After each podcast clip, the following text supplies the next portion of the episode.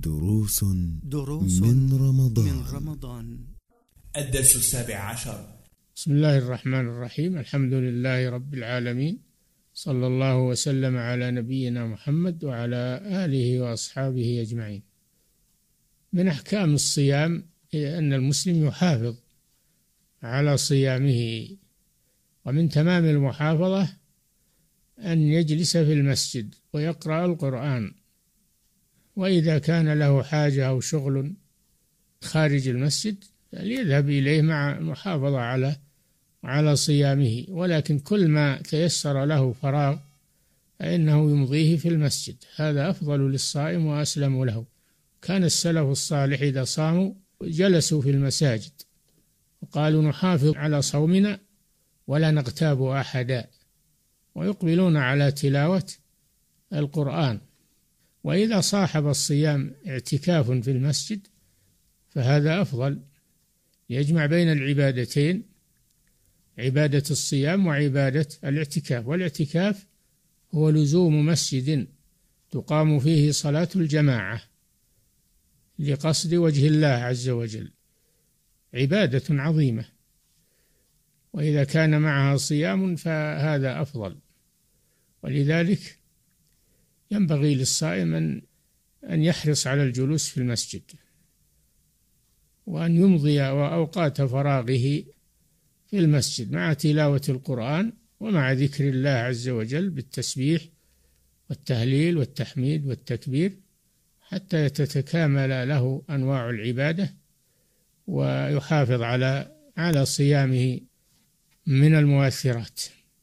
هذا دأب السلف الصالح رحمهم الله إذا صاموا. يحرصون على الجلوس في المساجد وعلى إمضاء الوقت في المسجد. وإذا خرجوا إلى عن المسجد لشغل من أشغالهم الدنيوية أو غيرها فليكن ذلك مع المحافظة على آداب الصيام وخصائص الصيام.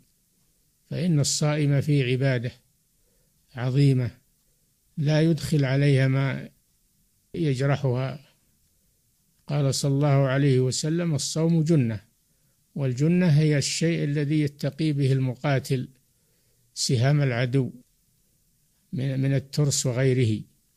فهو جنة يقي الصائم من الآثام ومن الآفات ما لم يخرقها يعني ما لم يخرق هذه الجنة بغيبة أو نميمة أو غير ذلك.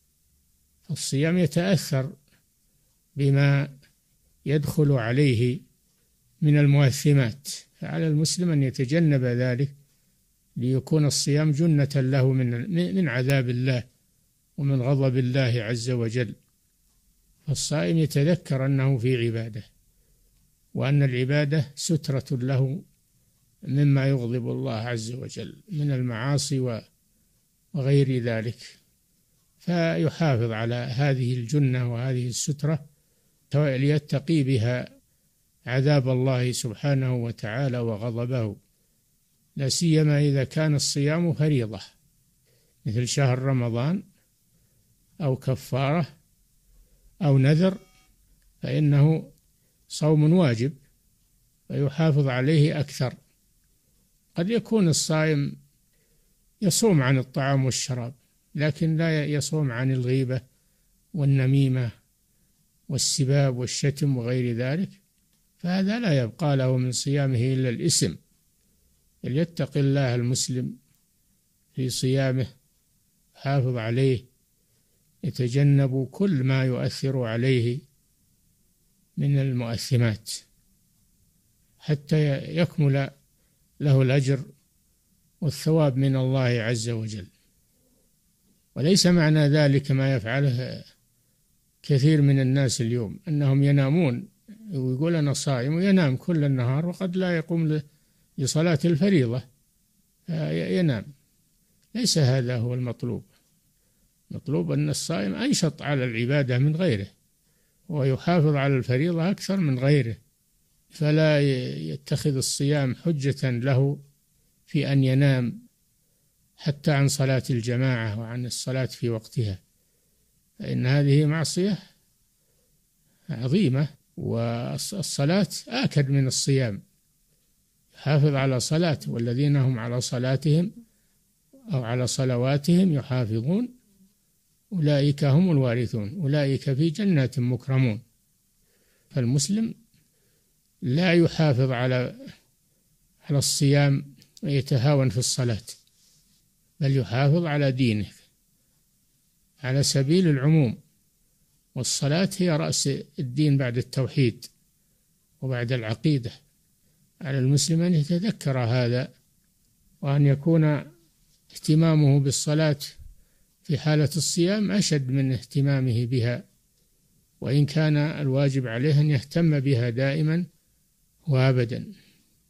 هذا ما ينبغي للصائم في حال صيامه.